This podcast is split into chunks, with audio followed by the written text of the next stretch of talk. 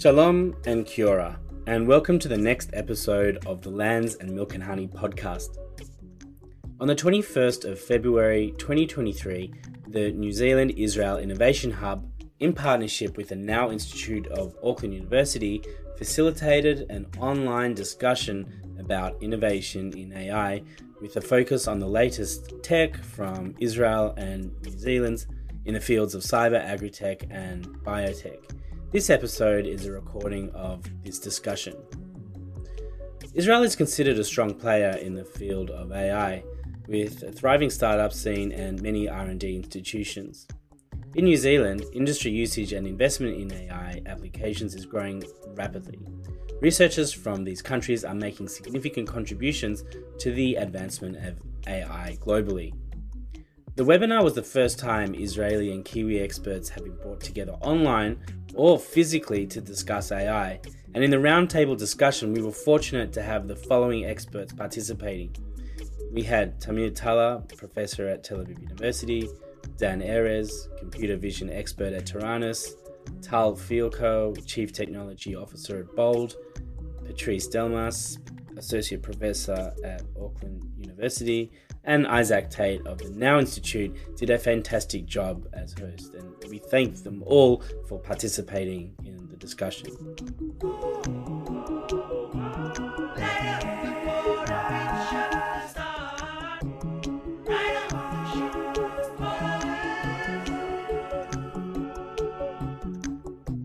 Before the discussion kicks off, I just want to say a word about our supporter, SmartHead. Okay, so have a web or digital product that you want to bring to life. These guys are fantastic. They do everything from developing project workflows to managing the entire project lifecycle. They have completed work from some serious brands such as Visa, Google, Coca Cola, and Samsung. They can run POCs, launch MVPs, scale digital products, provide consultation, and build teams. Their core technology stack .NET Core, Node.js, React.js, Vue, Angular, Swift, Kotlin. They are truly product oriented people, not just code monkeys. Check them out online at smarthead.digital and make that innovative thing you've been wanting to do for ages a reality. So that's smarthead.digital. Check them out.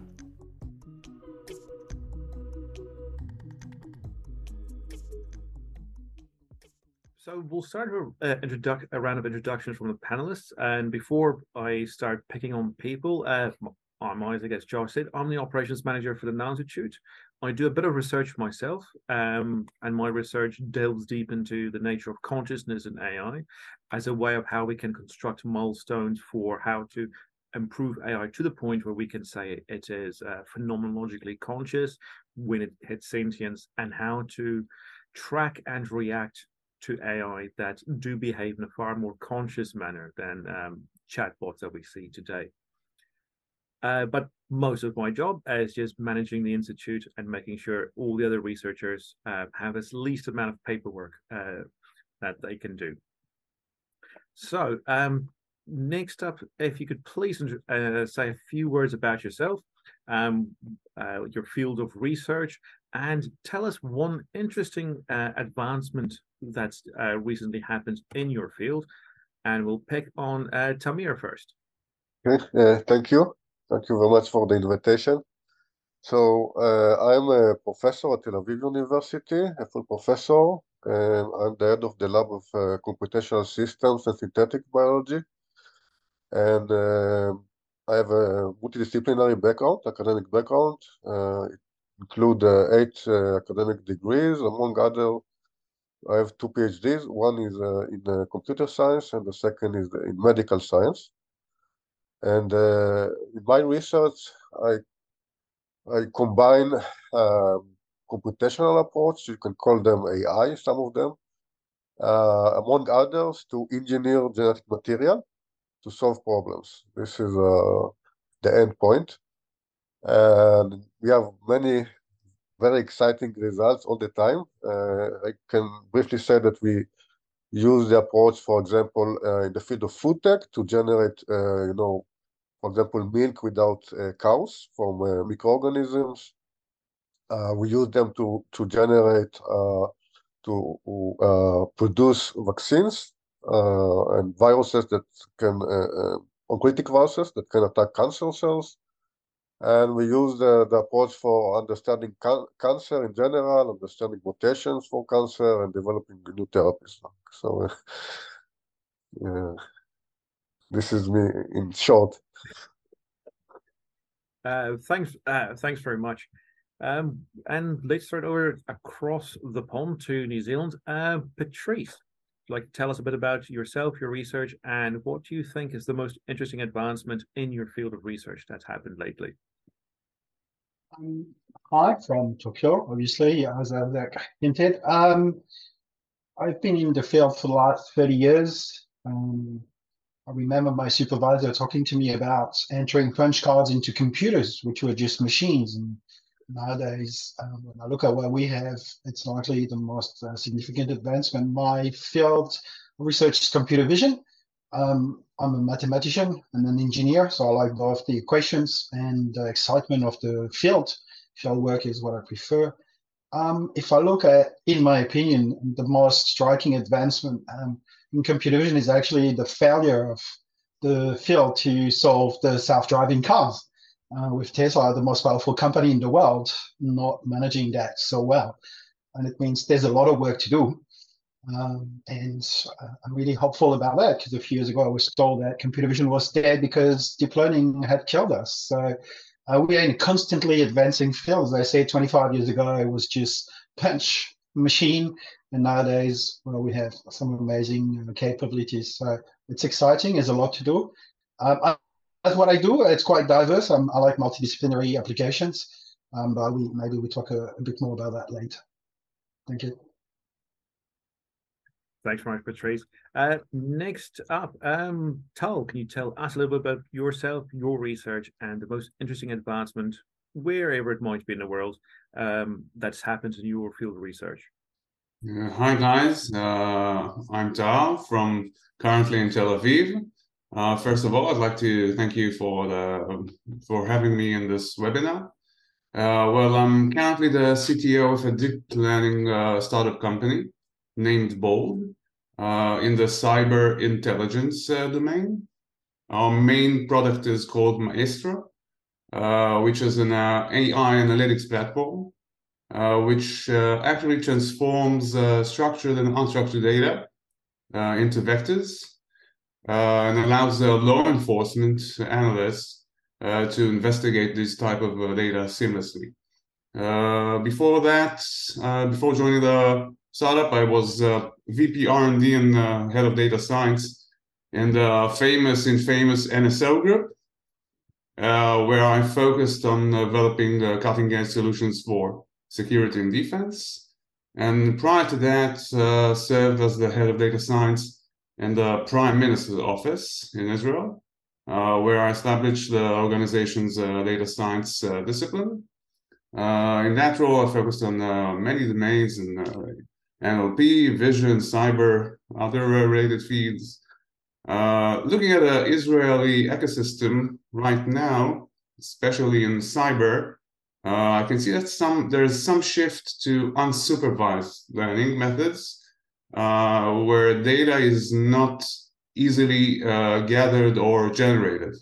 So I think that most real world problems uh, in this area are require like different approach. Not every problem could be like handled by huge LLMs that we see right now. So uh, or thousands of annotators. So in my respect, this is like a step in the right direction. That's about it. Thank you very much for that, Tal. All right, as more people join, um, uh, and flies attack me. Um, we'll get onto um, the bulk and the meat of uh, the webinar debate today. So, what I'll do is I'll um, pose a question to a few of the panelists. You missed me.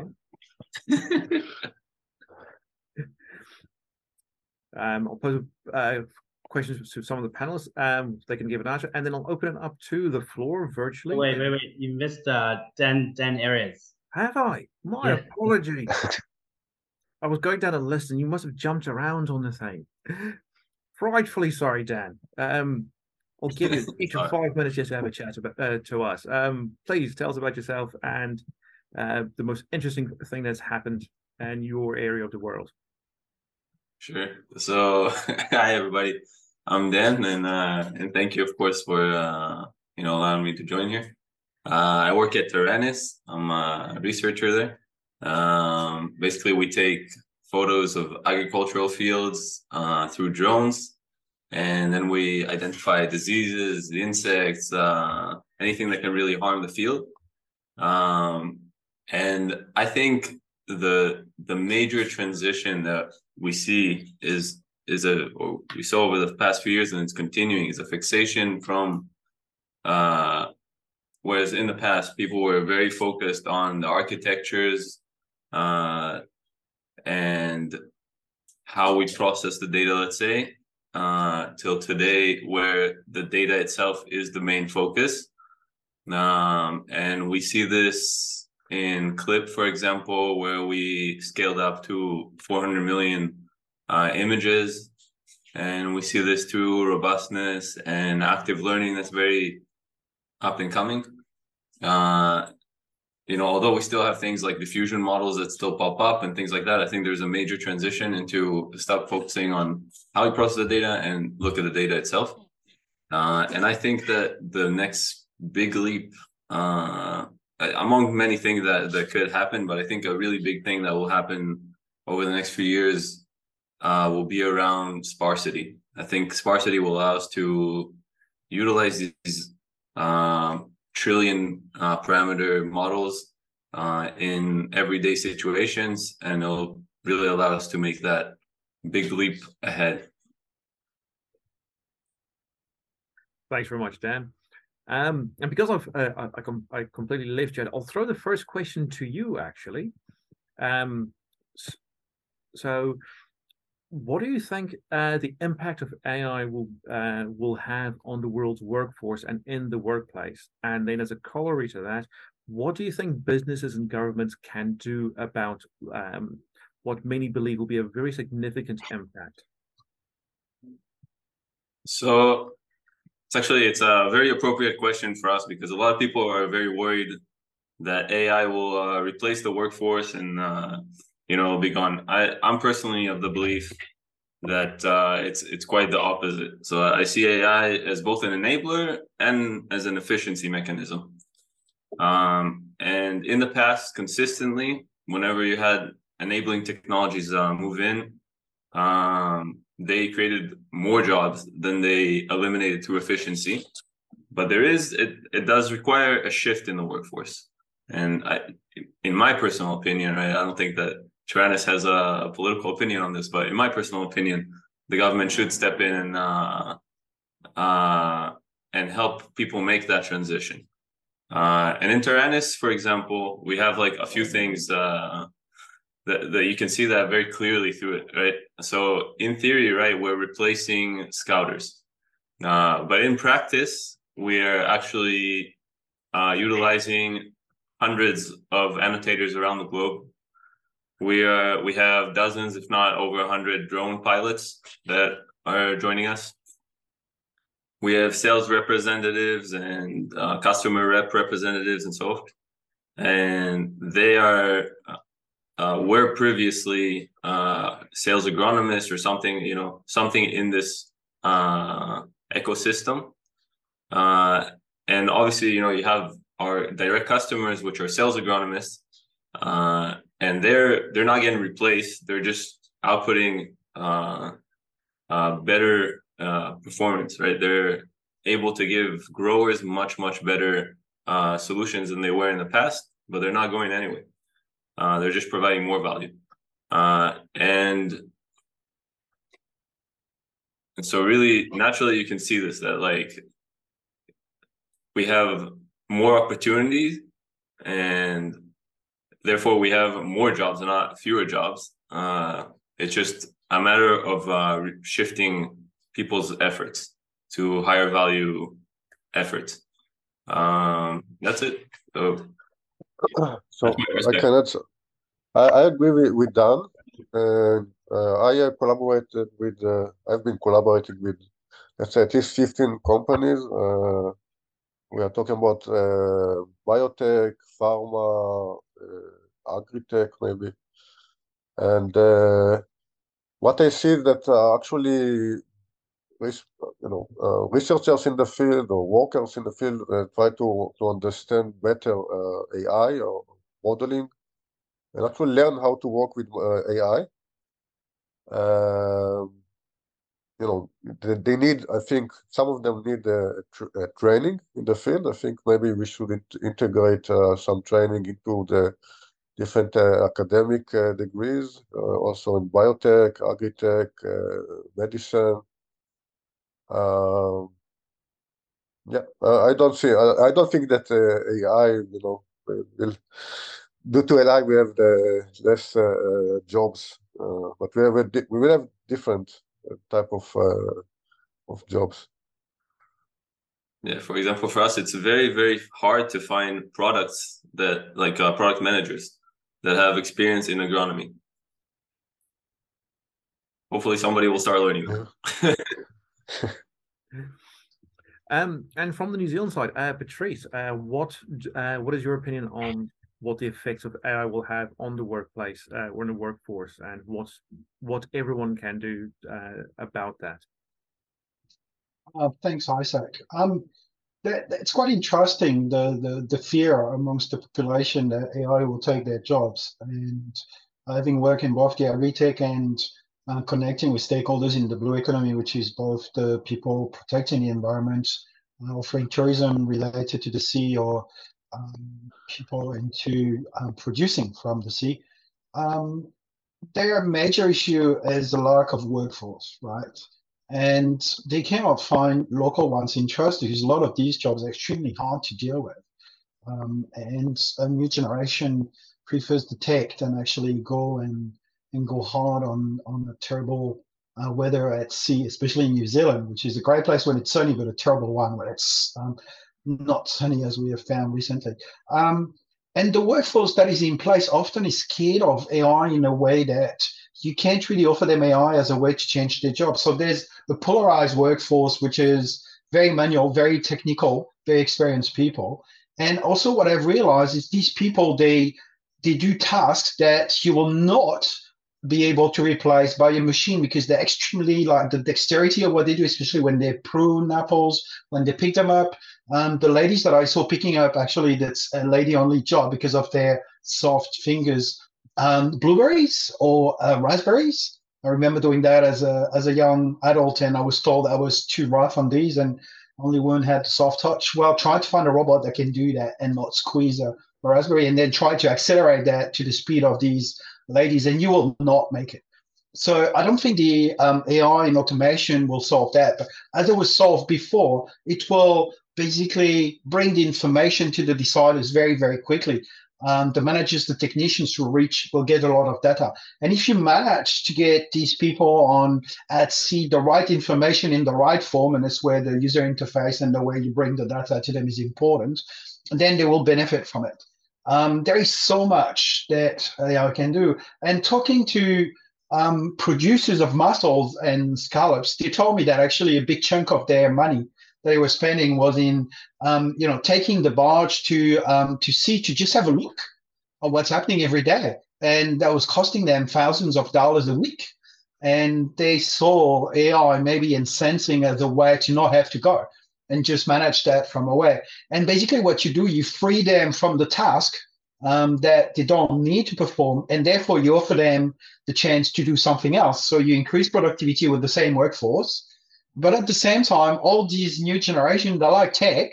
Uh, you'll give them an opportunity to work for these areas without actually having to go get wet and cold um, at sea or go in the field if they don't like it. So I think it will bring more people to these areas, more people that might not be interested to to work in an office and code some um, interface. Um, so I'd see mostly positive aspects of it, um, and of course, uh, um, as long as we use AI for for that, um, I don't see um, AI destroying jobs in the way the, the people find, except maybe the people writing uh, automated uh, newspaper article of very low value, then I think ChatGPT is already doing their job very well. So um, I think these ones will suffer, but this is not to do with the blue economy or the agri-tech. So I think there's a good future there. For New Zealand, we're really desperate. Um, we lost several crops last year because there was no one to pick up fruits. Uh, a bit of AI and some crude robotics, even if I was slow, would have solved a lot of that. So we are not into uh, accelerating production. We're actually into picking up what we can because we have no one to do that. So I think there's a lot of places where there's a sense of desperation, and hopefully I can bring a bit of hope and create jobs somewhere else. Bring these automated systems, not replacing people, but actually doing the job no one is doing. So it's my positive view of the field, and I think uh, we're going to make it that way. Thank you.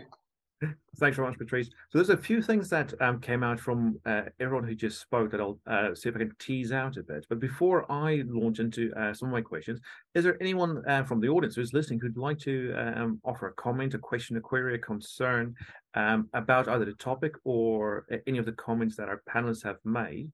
And if you are keen, uh, please use the raise hand feature and I'll pick on you um, and then you can have your chance to ask a question or leave a comment.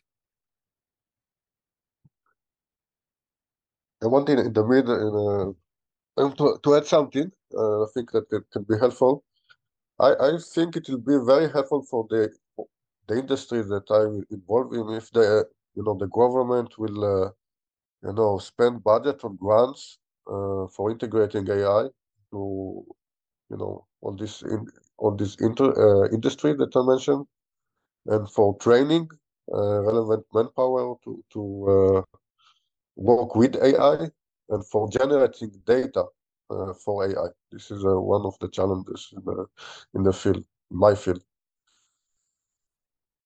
Um, uh, thanks, Brent. That was that was going to be my uh, the first one I raised because I um, both you now, um, Patrice uh, obliquely and Dan mentioned, uh, you know, the, the, role that government should play. Uh, actually, advancements of AI. I actually have a question related to that as well. But Izak, this is more maybe more for you as the operations manager and also Patrice. Um, you know, in terms of AI in New Zealand, like, is AI even on the government's radar in terms of being a potential solution or offering solutions that are relevant for the entire New Zealand, you know, in um, economy, or is it just is it just something that is just very technical at the moment that is sort of you know not capable for people to understand and therefore it kind of doesn't exist how is ai perceived in new zealand at the moment generally that's i'm keen to know about that um uh, I'll leave Patrice also. Uh, he'll be going to talk about this with a bit more authority. But uh, from the operations side of things, uh, there is a, a, strategy plan and document that's been uh, in the works for a few years now through our government's Ministry of Businesses business of innovation and employment, although it is still in the strategic planning stage. At the moment, uh, we've got a few governmental funding schemes that's looking at implementation of technology, but they are very uh, small scale when you think about the international funding pots uh, that are available. And a lot of it is um, pushing industry um, to do a bit more R&D themselves rather than coming from top down from the government. So it's not where we would like it to be, but we are seeing hopeful signs that it can get somewhere um, if we can just, you know, not have a few cyclones and a few COVID years um, in the next few time. I'm sure, hopefully, one of these days that'll happen. If I can add a few things, so um, I'm also as most academics in New Zealand, I'm involved in the assessment of funding application um, to government funding. And a lot of these applications have various, a lot of these funding um, proposals have a lot of different applications in, in most fields. Um, but often you have a bit of AI there. When there's a problem, they don't know how to solve, they say, we'll explore AI. And government is well aware of that. And I think it's accepted that AI is a way to try to go beyond uh, what was explainable science and, and, try these methods. As about complexity, actually, I would say um, when we talk about AI, mostly these days, people understand deep learning. This is something extremely uh, puzzling in some ways and great in the other ways that if you read the papers about deep learning methods, almost no one can understand them all the way. Yet the code is available online and any undergrad students will be able to download, install, and produce something. Whether they understand what's happening, I think a lot of the companies that employ them, they're actually just interested in the results. I've heard about a lot of our undergrads and actually pick up AI for companies because they say, can you just try this, try that? And it usually works fine. So I think AI is New Zealand is not a old country. It's extremely flexible. Um, it adopts a lot of different cultures, trends very quickly, moves on, forget what happened before. And I think AI has entered a lot of stratas of the society fairly quickly. Um, there isn't much of a push um, against it, except the usual um, people against everything. Um, I would say we don't have a gigantic base of scientists, but we have some world famous scientists. Uh, we have one at NOE. Uh, there's several at Victoria, University of Wellington. They have some at Waikato. So I think compare the size of the country and the number of people that are in the top ranks, um, publications around the world, I think we are pretty good. And with the, like, if, if, to turn around the question, um, what is um, the political um, view in Israel? What does the government um, think about AI and how or if uh, do they support uh, the universities and industry when it comes to AI development and implementation? So, first of all, I'd like to with, with Patrice, I'd like to add on to that that beyond uh, regular folks, let's call them right undergrads, uh, being able to to run uh, fairly, you know, what was very complex just five ten years ago. Um, it's it's even leaping forward, and I'm seeing a lot of uh, different offerings from uh, third parties uh, towards uh, no technical knowledge. So you have uh, tools that you prep in advance uh, and really you just play with the data and as long as it's just a you know classification object detection segmentation something that's very like straightforward uh, you can do it even with people who are theoretically you know third graders uh, as long as they understand the data um, in terms uh, to, to, answer your question from the industry perspective of uh, the government effort israel has had uh, Oh, you accidentally went. You're on mute. yeah. So, so Israel has had uh, a history of over maybe twenty or thirty years, something like that, uh, of supporting uh, startups through funding, uh, basically matching dollar to dollar kind of thing. Uh, so, for every research uh, dollar that you spend, the, the government will give you some sort of rebate or something like that. and it's been very effective in my perspective. I can can add, uh, you know, from the uh, academic point of view, not from the industry, that are today there are many, you know, grants, uh, large amount of budget spent on the AI, machine learning, and it is very, very, very popular topic in all the faculties, even the non-traditional faculties, not only computer science, everyone is talking about AI, a lot of grants, uh, AI in medicine, AI in food tech, and AI in uh, biotechnology. So uh, we're, we're in the right direction. I would say Israel has always occupied a, a, a, leading position in the computer vision community with Ron Kimmel and the Bronstein brothers um, that are very famous figures and uh, and always been you know at the forefront so it, it, seems to me natural that Israel should be leading as well in the overall AI space. It seems that's that's the right spot.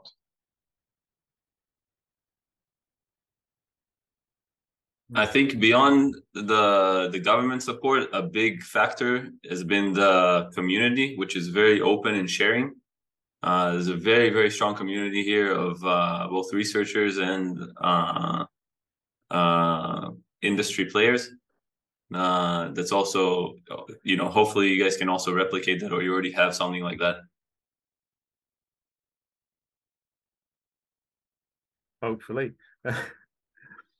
Um, right, uh, and if there's no other questions from the audience, um, I've got a I've got a question for Tal. Uh, with your experience in um, AI when it comes to cybersecurity, uh, AI is becoming more and more, you know, used to connect other people, um, whether it's as, as you know, as, uh, ancillary devices, or even if it is um, things like ChatGPT um, or what Google wants to use for its search engines now. There's a lot of um, AI mediated communication between people. How can we, as the industry, as academics, or as just lay people, uh, how can we be sure that these interactions between people or between people and AI or the mediators ones, how can we be sure that these ones are best protected um, to make sure we're kept safe, both physically and um, when it comes to our data and our finances? Excellent question. Uh, uh, I think it's it's a very hot topic at the moment, like the fine line between like uh, security and privacy. Uh, I think that ensuring AI safety, especially in cyber, uh, requires like a proactive kind of uh, or multifaceted approach uh, that involves like addressing uh, the potential risks, uh, preventing like bias, and also been building like the what you said, like the trust and transparency of the process.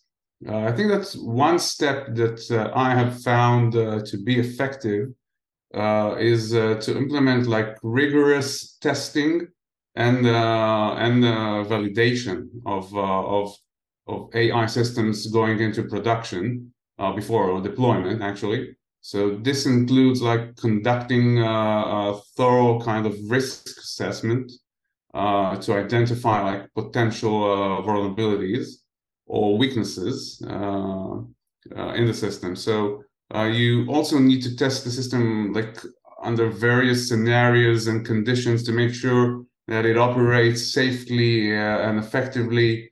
and also you have to to to try to limit the possible bias as, as much as possible so this is like includes like being transparent on how the ai system works uh, which data was actually used to train and its origin. It's really important not just like to drop like the name of the data set and maybe just explain maybe the, the distribution of the data and uh, how it is being used uh, uh and building like safeguards into the system uh, to prevent misuse or unintended uh, consequences. I think that also investing time and effort in explainability. Uh, of the algorithm uh, could also help mitigate uh, this issue. maybe allowing like for greater transparency and accountability in the and how the system operates and how it makes decisions and maybe giving you like advice on on what to do. Uh, so regular bias auditing uh, of uh, the AI during training and testing can help identify and mitigate uh, any biases uh, that may be presented in the uh, in the model. So you can move, use like statistical or subgroup analysis or uh, fairness criteria to, in in the actual uh, training. This can also work. I think that uh, this, of course, will influence the the, the architecture, the algorithm that you choose. so you have to bear in mind all those things that I've mentioned. Uh, I think that in addition to the technical solutions, uh, it is important to think that like there's needs to be like a culture of responsibility and uh, accountability. Uh, uh, in my experience, I, I built like a, a, group which is comprised of of people from multiple disciplines and history. Uh, so I'm, I'm I'm always I always have like the different types of ideas regarding uh, uh, regarding the solution. So uh, and they help me promote like ethical use of of those algorithms.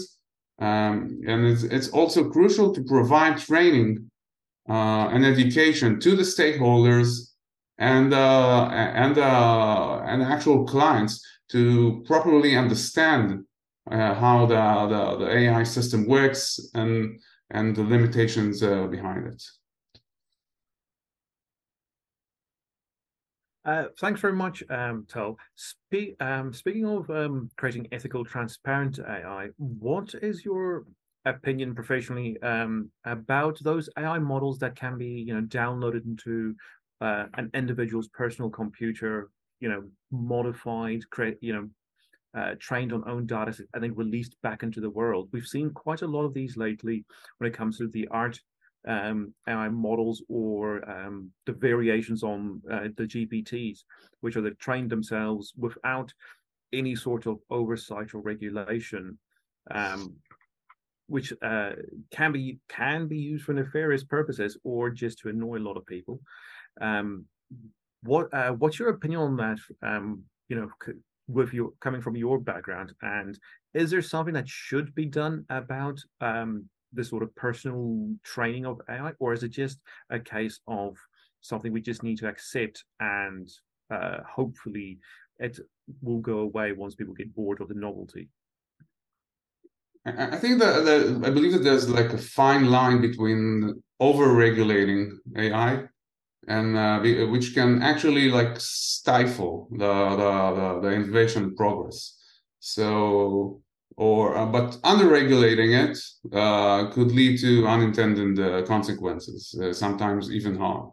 Uh, uh, ChatGPT and stable diffusion kind of solution is it's more at the moment. It's more like let's say more of a play than a professional kind of a solution. Although I, I can see some in my in my company we we've we've had like a dis- recent discussion on uh, if we need like technical writers or we can just simply use like ChatGPT or or UI UX should be uh, maybe we can uh, employ like a low budget uh, stable diffusion kind of prompter instead of a, of a, of a human being. So, but uh, in, in regards to regulating it, uh, I think that's one way to achieve like a good balance is is uh, is maybe like create like a multi-stakeholder kind of approach uh, from industry academia something similar that what we are doing right now uh, and and and discuss it uh, really in depth? Uh, I had the privilege of uh, participating in in an Israeli committee which gave like advice to the prime minister like a few years ago uh, and I find it I found it quite beneficial. Uh, I think that most of the of, uh, at least some of the of, of the marks we gave and the suggestions were, were implemented. so I think like bringing uh, together like diverse perspectives uh, and uh, expertise. This this is a good approach to follow. Um, I think that the the the recent progress is the advancements the advancements is uh, really really going a bit uh, let's say a bit too fast to really understand the grasp of uh, of these changes. Uh, for instance, like the the stable diffusion uh, Getty kind of uh, of of lawsuit about maybe the, the discovery that the actual uh, or, original images were embedded in the in the in the network although it was not really logical. So uh, we're still exploring uh, this tech trying to understand. So we need to to to take it step by step. And uh, and and and as as i said as someone said uh, earlier it's not just just uh, downloading from GitHub like the cloning the the, the, the code and uh, and running it on uh, on like fine tuning it on running it uh, on yours. You I usually invest a lot of time to really understand the actual research paper to understand its limitations and and then only then try to to to see if it fits the actual problem that we are trying to handle. That's my perspective. I want to, to add something from my point of view, which is maybe 10, uh, five years in the future or seven years in the future. So we, we use uh, AI, as I mentioned, to, for example, engineer viruses that attack cancer cells. Uh, we can use them to, to engineer, uh, uh, you know, uh, you know, micro microorganisms that generate foods, etc. And uh, this can be dangerous, you know, also if you, you know the in a few years, people can use AI to generate uh, biological weapon. You know, they can generate uh, viruses that uh, you know can kill a, a, certain person based on the, its uh, uh, genetic uh, specific genetic material. So we clearly need to think about the way to restrict this. Not clear how to do it. Not not to me, but it's a you know, non-trivial problem. Well, what, what do you say about uh, countries that don't follow regulations? Huh? Uh, well, let's say I don't know China, whatever. That they, they very I... very dangerous, very dangerous. Uh, I, I, don't know. Uh, you know, people with a lot of money can, you know, a few years can use AI to, you know, generate uh, very dangerous organisms or viruses, in my opinion. Um, thanks very much, Tamir. Um, yes, I um, I've I know of a project. Um, can't remember the, the the research at the moment that's working on machine uh, learning to um, um, predict every sort of protein that can be created from any uh, any sequence of DNA. Um, so that would do exactly as you say. You could potentially create any uh, biological organism and any biological agent simply by letting this um, AI do what it does best. Um, so there is far more nefarious uses to it than potentially copying someone's art. Are there any sanctions to using AI unethically at the moment?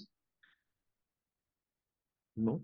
Um, let's open it up to the panel and to our very esteemed audience. Um, does anyone know of uh, anything like sanctions um, that um, has ever been placed on the use of AI, or could be? I mean, it could be based on uh, laws on existing technology, could be adapted for AI.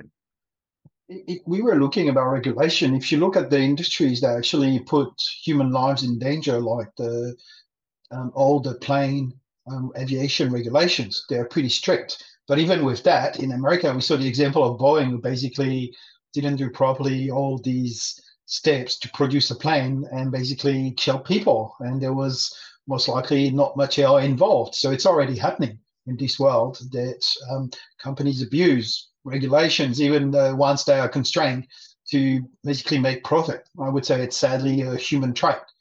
Um, with AI, you, you could go a long way. I know we're recorded, but Tesla is using its own data to tell people the car self drives um, there's a few accidents, and you know, where do you stop progress? Right? Do we stop progress because um, one billion cars managed to drive and one failed? Do we say, oh, it's unsafe? So there's there's a difficult one, and yes, we're lacking standards. We're lacking a use which is um, basically clear because most of it is unexplainable. There are huge models that largely no one understands, and it's a very hard step and I think it's going so fast that it's going to be hard to stop people. Um, so that's that's a difficult topic. I'm not even sure the governments really grasp what's happening, um, except maybe the Israeli one that is seems to be advised properly. so that's my take on it. That's we go. I I personally do not like to engage in projects where I know in AI if if I see human lives that might be engaged. I, I like to use on projects where you know, it's more assessing um, animal welfare, animal life, um, environment, not really deciding. I know for medical science it could be amazing, but we've seen that in the past. Um, you know, um, a virus uh, can be modified to save people, it can be modified to, to kill them. Rock states do that already. So is AI the, the bad guy there, or is the people using the science once again the bad person? We're always there. Um, not sure if it's our point to solve that today. Uh, I think you make a good point that it might not even be controllable. Like even even if we do have uh, the wish to to control it, it might not be controllable. Uh, we've also had a comment from uh, Svetlana. Um, she says, uh, "I think once question uh, once question of dangerous AI weapons was raised, it is time to start developing such weapons to protect the public." Uh, anyone have comments on that? Maybe AI against AI. I think You I think they're already AI, a AI system AI system to find problems, you know, uh, somehow to detect, uh, you know, uh, abuse of AI. So maybe this is one direction. I think I think today there's already a ton of examples like that, and it's you know it's always uh, a game, and even just even in the military, I'm sure you know there's uh it's a cat and mouse game in cyber and in whatever uh like malicious software. Let's say it's a it's a cat and mouse game. In even in medicine, it's sort of uh you know the the body adapting or whatever like viruses adapting versus us. Like it's a it's a constant you know that's that's the world we live in and it's our effort versus you know somebody's malicious effort No, I, I can give like a small example from the cyber domain. So basically, we're trying to develop uh, uh, like and normally we, we use like a multiple types of uh, of uh, algorithms to try to find malware or uh, spyware or uh, other uh, types of uh, wares uh, in OT, IT, in other infrastructure, and uh, uh, we use uh, as much as possible the latest technology, uh, anomaly detection, multivariate anomaly detection, uh, using transformers, etc., etc it, it's like a cat and mouse because I I know for sure that the other side is also trying to hide um, by creating the actual agent which does the harm, uh, trying to hide the actual behavior behind the scenes by using an AI model that learns how the, the actual network behaves and then tries to hide in the shadow. So it's really, really difficult uh, like a cat and mouse kind of game to to to develop that. But I, I see, especially in Israel, it's the, the investments in this area are are are uh, let's say uh, getting uh, bigger by the year. So, it, but it, it's like an offensive kind of. Uh, at the moment, they are winning. So you can see so many attacks uh, going in, and and someone said that in, in the next war AI will be used. It, it is being used at the moment every day around the world. You can see it in Saudi Arabia. You can see it in the Ukraine.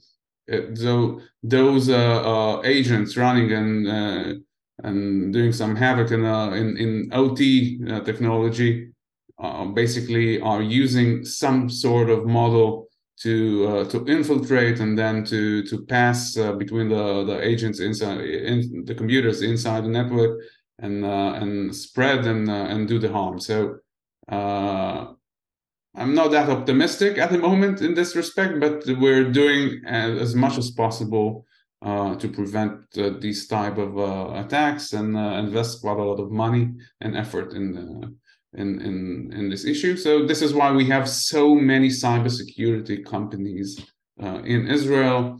Each and every one of them focused like in specific kind of uh, domain, but uh, uh there are like new companies coming in, like Dream Security, that are trying to find like some some kind of a holistic approach uh, based on AI. Uh, so hopefully this will be successful. I think in the end it's about pushing the the bar up. So like uh there's always going to be some you know the, the point is to make sure that like little kids somewhere you know we're just playing a prank can't do like too much harm.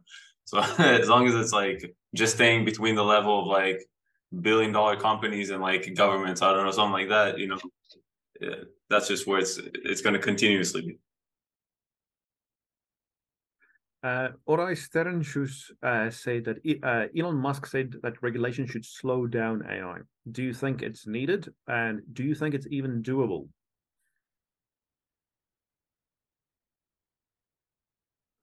I don't think should be careful not talking uh, too much about Tesla. You never know who's going to be listening. Um, I've, I've used the self-driving system before. If you use it how it's intended, it's mostly amazing and, and safe in motorways in controlled conditions. It will not work in some extreme weather conditions. But the, the problem there is not just that, is that it's open, which means if you decide to use it where it shouldn't be, um, and if you let the car go, it's going to kill you. but it, it's not Tesla's fault, right? If Tesla says it only works on motorways, but you know you can turn it on when you want, um, then who's liable, right? I think for big corporates, it's about liability. Anyone using AI should have very clear conditions of use. It should only be accessible to people that have free will to decide kids should not be exposed to making a choice on own when they're not supposed to. You know, if you're not of age of smoking or drinking, shouldn't be of age to decide that an AI would basically do something terrible to you. And how do we do that? It's extremely hard. Um, I think in California, the, the use of the self-driving has been restricted because of these problems that um, and Tesla is more and more, um, you know, clamping down on the bad drivers to stop them from using it. So Tesla is self-regulating itself because they know it could cause them trouble. Um, but they're aware of what they're doing, right? Um, the danger is more about the people they're not aware of the consequences of the AI they use because they haven't implemented it. They don't have the capabilities to understand its limitation. And the people that sold that to them do not have these capabilities neither. It's the problem of we're using tools that no one understands. These black boxes that no one knows. Um, so should it be free to use and pass around? Progress one way we should try to to you know who knows um, but it, it's a difficult game and the field has never progressed so fast i think in such little time um, it seems to be each year a new product that just destroys a lot of our certainties and make the world more exciting in some ways and more uncertain in another um, it's hard to say we should stop progress and it's hard to say we should let it run freely because who knows where we go i mean yeah it's a difficult one to answer Thanks, Patrice. Uh, Tamir, you were you look like you were about to say something as well.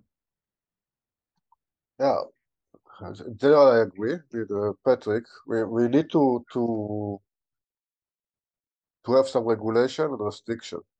Uh, this is clear.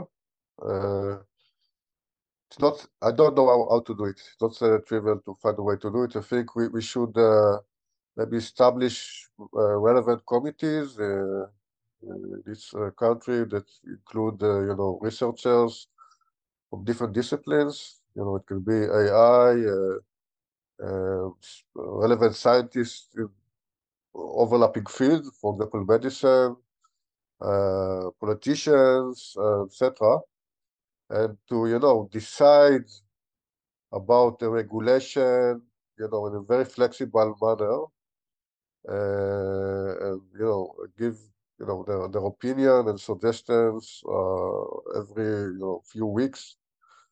And this, uh, you know, because you know the, the, there is huge development in the in the field, and actually for me it's not clear what will be like, what what will be the situation in uh, one or two years, even in my field.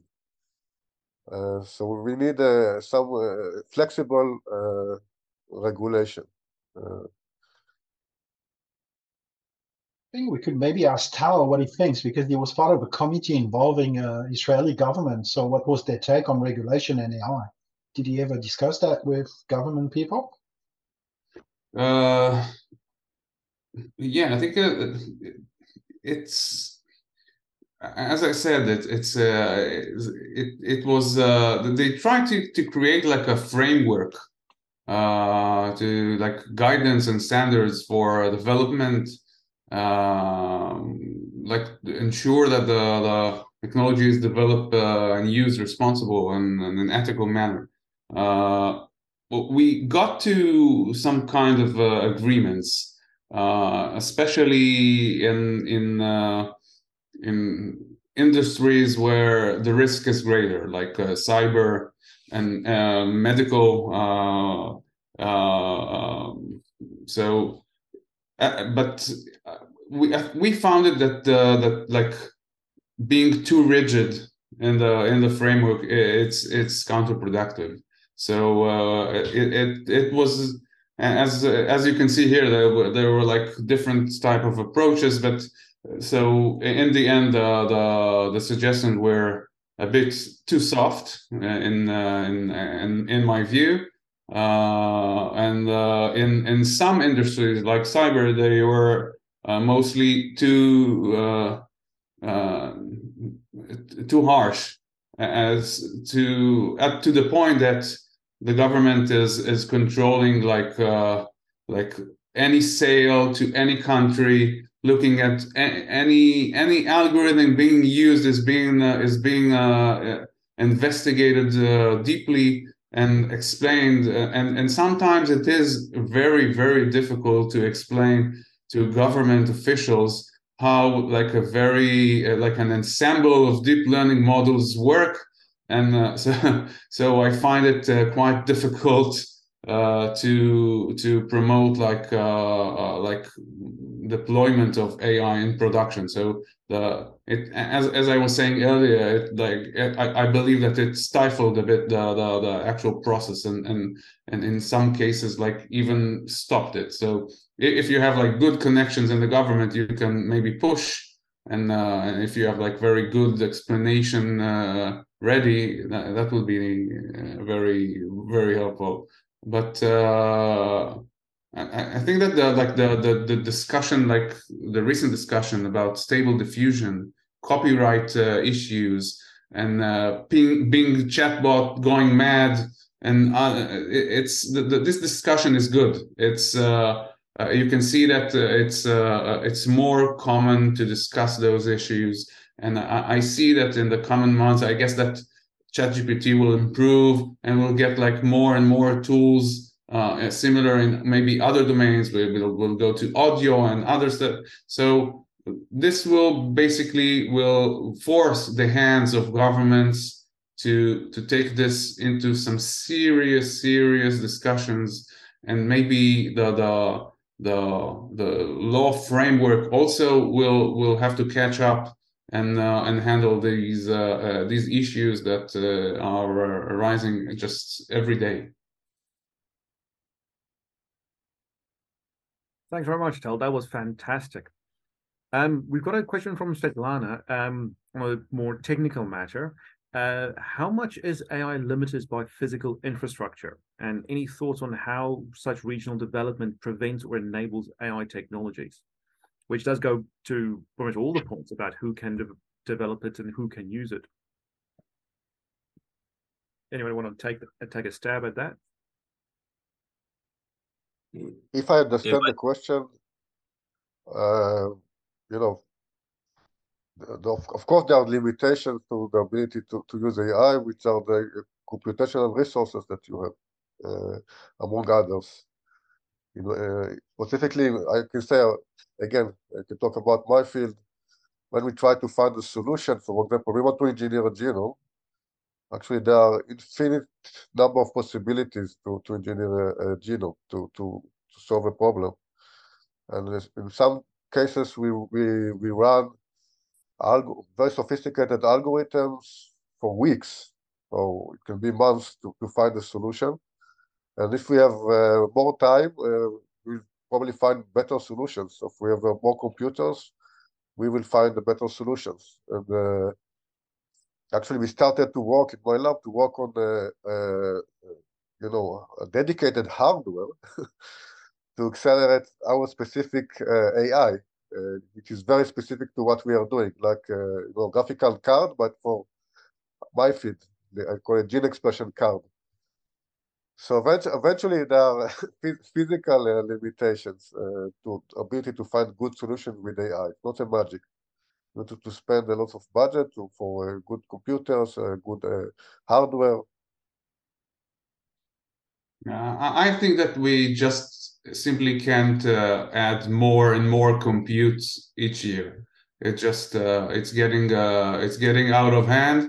I think we need to invest in smaller architectures Uh, with better utilizations uh, and maybe move from GPUs and computer to uh, as a said maybe to FPGA kind of solutions and other uh, more specific uh, uh, matrix uh, multiplication kind of of solutions. it's it's I, I believe it's not just it's expensive. It's it's energy consuming. It's not good for the environment. I think that the just making the, the the the the, the architecture like like like stacking multiple uh, transformers it's not the the right way to go we we've reached like like a point that the the the, the benefit of uh, of uh, the improvement is uh, is counterproductive to what uh, what what the cost is.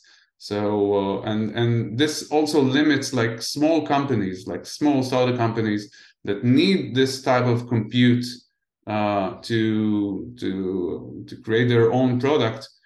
Uh, I, I know that for some some some friends of mine that uh, started their own companies, they they find it even difficult to get like GPUs from AWS.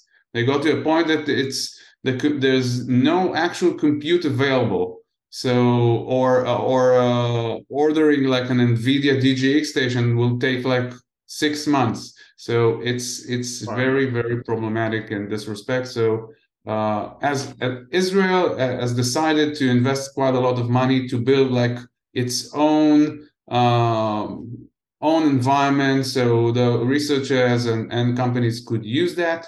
But at the moment, I think it's a very very uh, tough problem, and uh, we invest a lot a lot of time in uh, in trying to think about the product, productization, the inferencing from the start before we even uh, think about the actual uh, uh, architecture or or or model because we know that for sure that's going to take a, that the, the toll of the of the actual compute is going to be huge so we need to limit it as much as possible just from the start I've, I've got a question around that um, so you know this combination of uh, quantum computing which is a hot topic now, and AI, would we be able to start solving incredibly complex problems and issues with AI, with quantum computing? Is that something that's on the radar of people working in AI? Uh, it's, I, I it have, on... Go ahead. So I, my field again, uh, I had a few suggestions about using uh, quantum computing. Quantum computing cannot solve everything. No, there, there are problems that we cannot prove that we with quantum, quantum uh, computing we will uh, they will be more efficient and faster to solve. Uh, so there is a famous graph that I usually show to, to my students uh, that actually uh, include two two plots. One of them is the accumulation of genetic data that we have that we may want to analyze to solve problems, and the second is the Moore law of the how, how cheap is the computer become uh, every year. And it's clearly seen that we have extremely more data. You know, the, the graph of the of the data is extremely faster, going much faster. And this actually the mathematical proof that we are in a bottleneck. or the computation is the bottleneck, and uh, uh, you know we need very good uh, uh, researchers uh, or, or, engineers or computer scientists to, to make all the analysis uh, of the modeling and the AI much more efficient. It's not just plug and play. I think to answer both of those things, with quantum computer, it's just not really. It, we're not going to have a practical quantum computer in the next five to ten years for sure. Like at best case scenario, ten years. Uh, so it's just not relevant right now for us to uh, take the effort and you know uh, fit ourselves to something that will change significantly over the next 10 years and in terms of the computation i think everybody here spoke about you know what we're reaching this uh this point and, and i think there's a step function right now. Again i, I talked about both of these things earlier with uh trillion param- uh, trillion uh parameter models or multi-billion uh, parameter models that are starting to become everyday like ChatGPT is scaling up as now has 100 million users. That means you know that the gpus that are around the world are all of a sudden having way more utilization. And then you end up in situations where there's just not enough gpus because to produce a gpu takes some time you need, you need to scale up the the production and so on it's not it's like a physical thing uh, and certainly the the solution in israel there's many companies around this uh, that use fpgas uh, like tal said or things like that. But I, I really think that the next solution on top of that will be sparsity. Uh, like I said earlier, uh, I think that you know if if you look at our brain, which I think is uh, light years ahead of uh, our technology right now, the the key difference is that it's extremely extremely sparse. Um, and we see this over and over. There's a ton of examples of this, of papers that show that neural networks uh, can get to similar accuracies or even uh, improve accuracies, improve robustness, improve all sorts of things while being very, very sparse, like 90% sparse uh, in both uh, weights, activation, and so on. Uh, and so, and and the real bottleneck there is the first of all the hardware that's supposed to be fitted to that, and second of all the the SDKs or whatever like CUDA doesn't doesn't really support uh, sparsity today. It's it's slower to multiply two matrices that are sparse uh, than a regular matrix. That doesn't make any sense.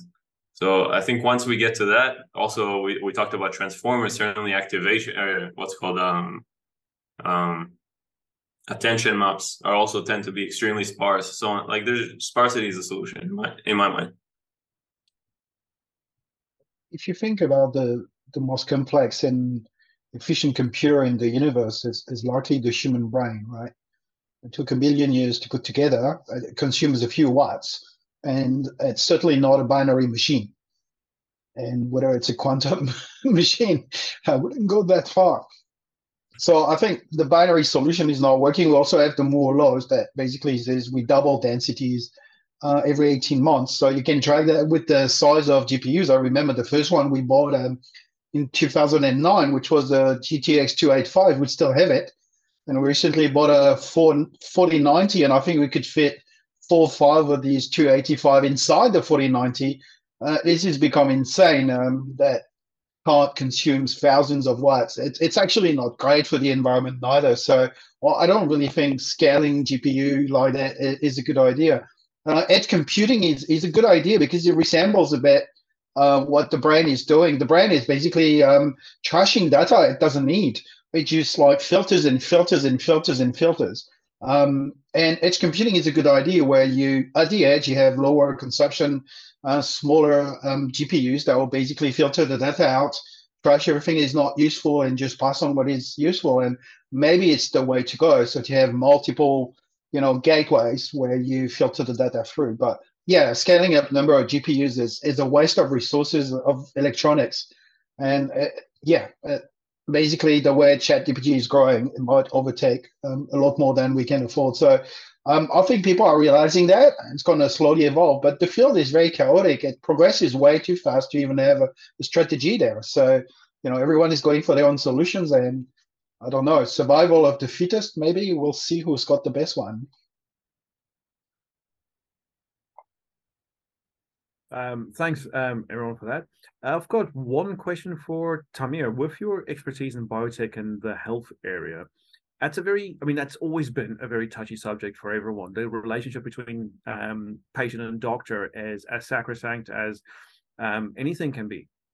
Um, and with the rise of AI when it comes to diagnostic tools um, and looking at health assistance, we've been we've been talking a lot about how to convince people that AI is good, but that's when it comes to jobs or when it comes to the environment, politics, and defense.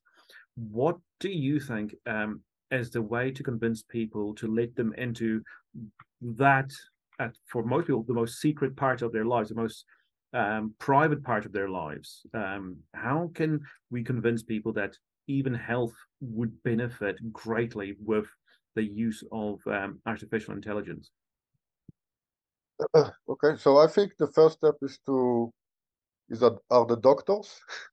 Let's start with the doctors. Uh, uh, that should should they learn to trust uh, and use AI, uh, computational approaches. Uh, this can be done using uh, based on training and education in the field. You know, int integrate education in the computational approaches and AI to you know, uh, you know, the, the, the, first degree, the medical degree, academic degree.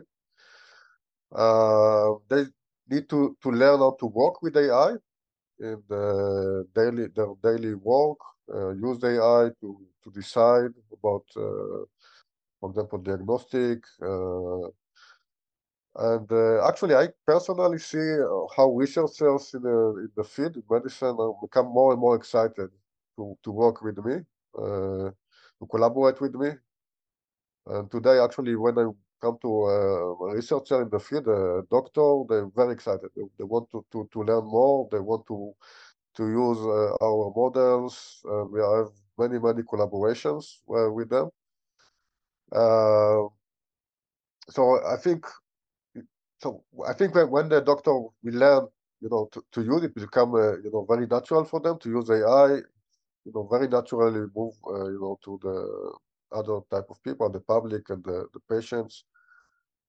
Uh, I think it will also be very helpful to publish uh, uh, successful uh, medical products that are based on AI. You know, new therapies that we we are developing, uh, new tools, new discoveries. Uh, if you publish them in a, you know, in a, you know, the news, for example, people will learn about this. We see that this is very helpful.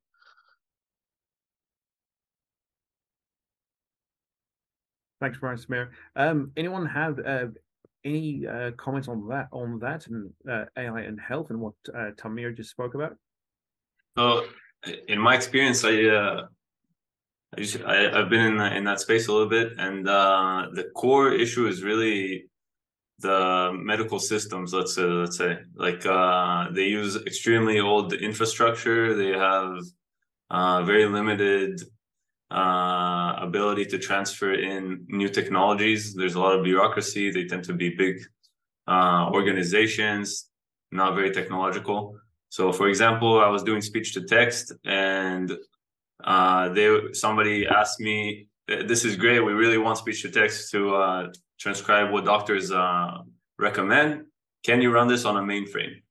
And it's like, who knows? Even you know, it's like some, and that's that's their like that's the barrier so I think the, the, the core issue there is more, uh, you know, maybe we'll see things that are somewhat similar to the banking system, where there's a bunch of uh, startups that are trying to be uh, half bank, half tech. Uh, maybe we'll see some like half uh, medical interest, you know, a hub, half uh, tech or something uh, that will solve that barrier. I do have a question. I, I, Sorry, I do have a question. I, Sorry, Tommy, go ahead. Sorry. I just want to say that, uh, yeah, I agree with that. Uh, I, uh, you know, but I, I see that, you know, it, uh, in my collaboration that we we are progressing. You know, we we I'm collaborating with many hospitals, and they, uh, you know, establishing, uh, you know, units, you know, computational units computational biology units. So this is some kind of AI, almost all of them. And they, they are spending much effort to, to share uh, their data uh, with researchers like me. And today I know about dozens of, of projects uh, with hospitals in Israel that are you know, related to this topic of developing AI in medicine.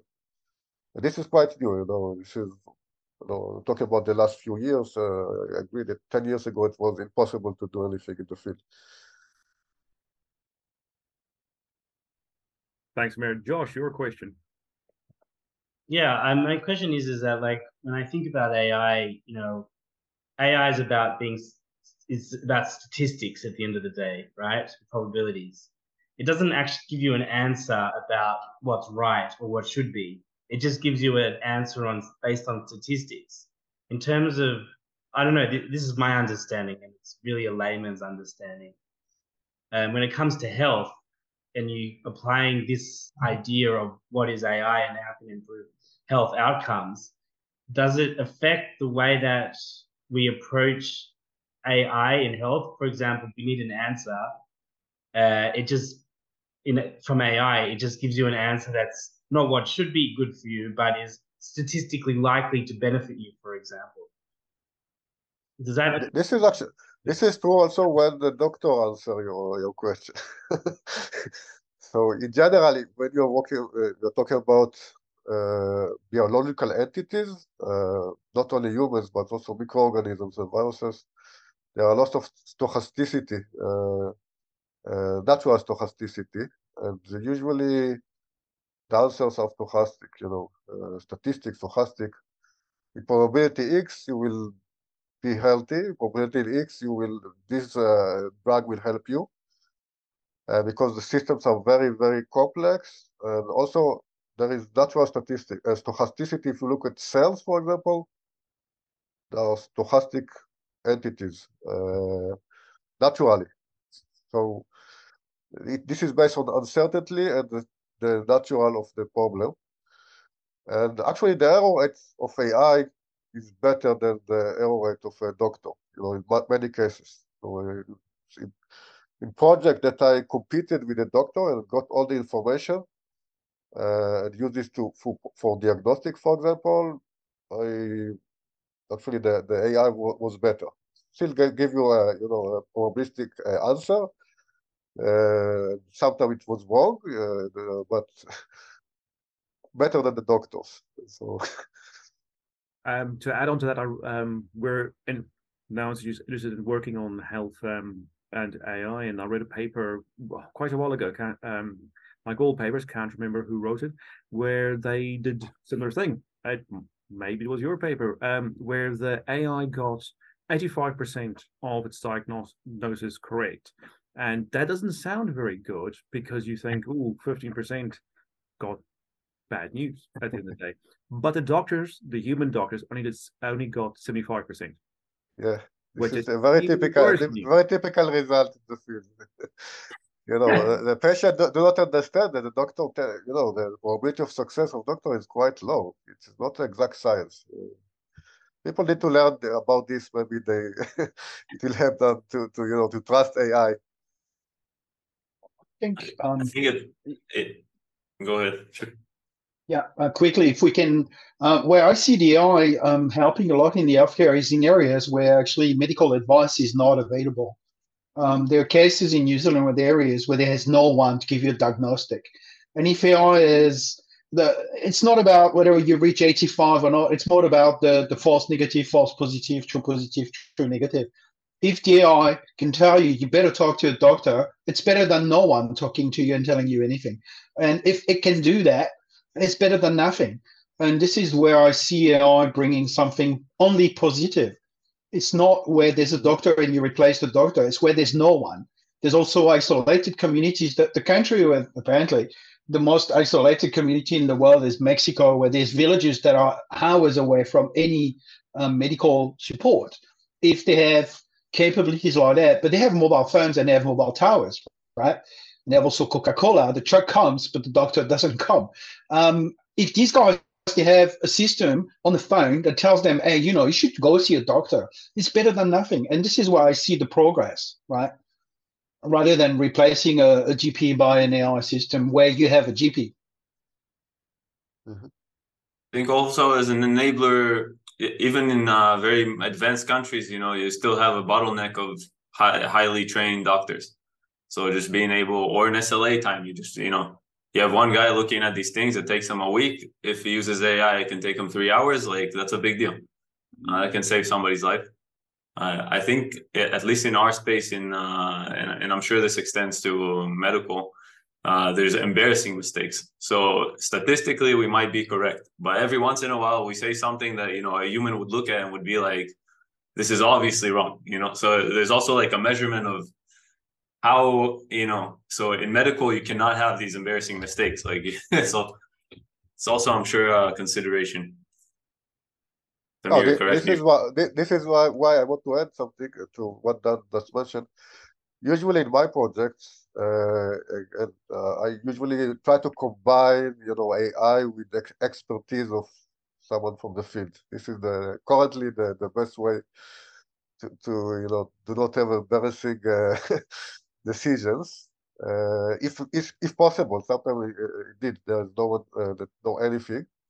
But if I find an expert, you know, I want to study a certain disease. Let's find the best expert that I have in Israel, work with uh, with him or her, and combine my AI to to find a solution. Uh, this is my st strategic. Thanks very much, Tamir and everyone. We've got a few minutes left. So the last question, I'll just run through the list again um, of our panelists. if you can tell the audience and everyone watching this later on as a recording, what would be your one wish for either your field of research, um, for yourself when it comes to AI, or just for people to know about AI? What would be that one wish? And um, top of my list is Dan. Wow, I did not prepare for this. I didn't see that question. So let, let me. Uh, I'm gonna take. I'm gonna let everybody else speak. I'm gonna think for a second because that's a big question. Uh, Tamir. Yeah, I have I have a lot of wish wishes related to AI. I, I think we I hope and think I really think I think with, with AI we can uh, you know uh, cure cancer.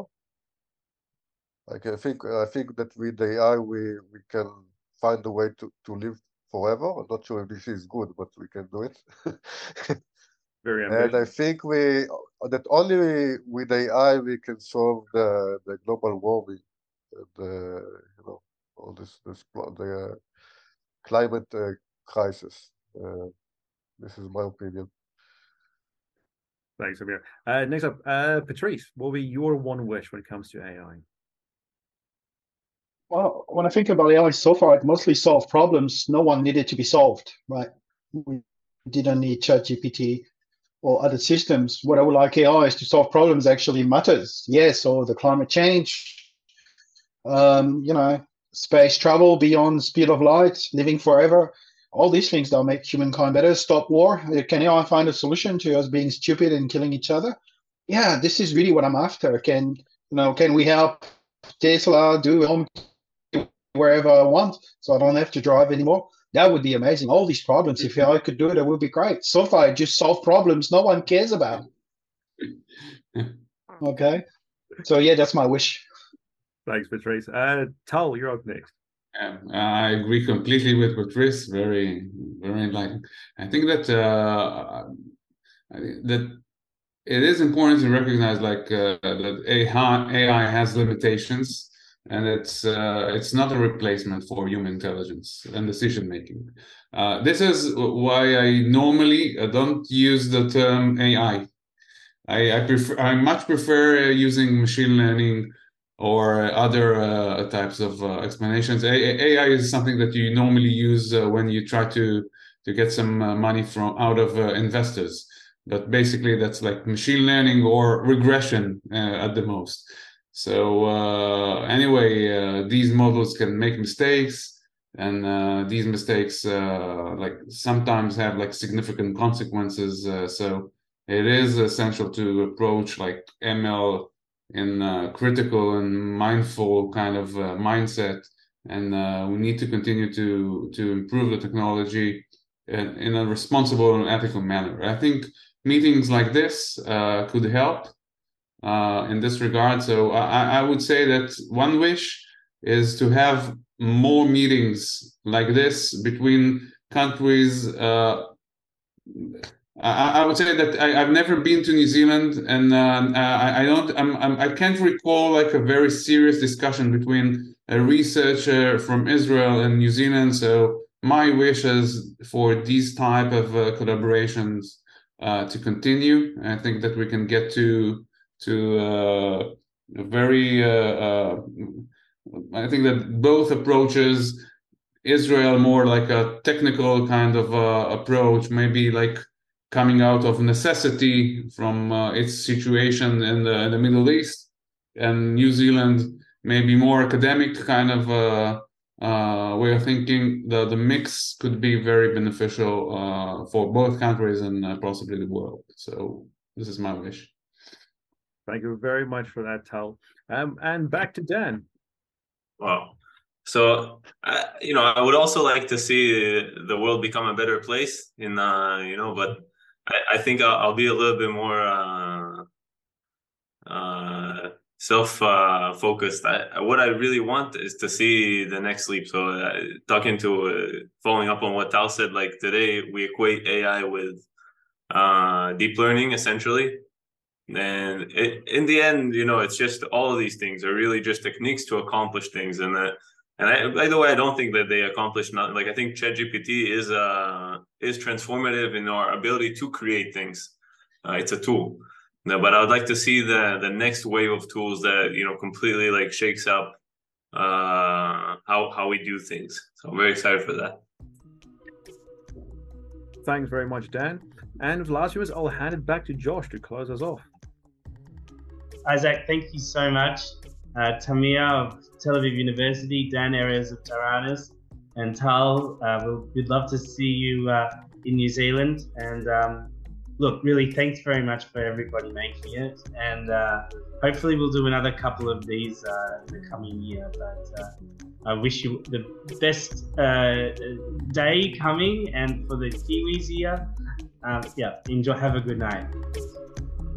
Thank, you very much, everyone. Thank you very much. Bye. Thank you, everyone. And Bye. Thank you. Goodbye, everybody. Thank you.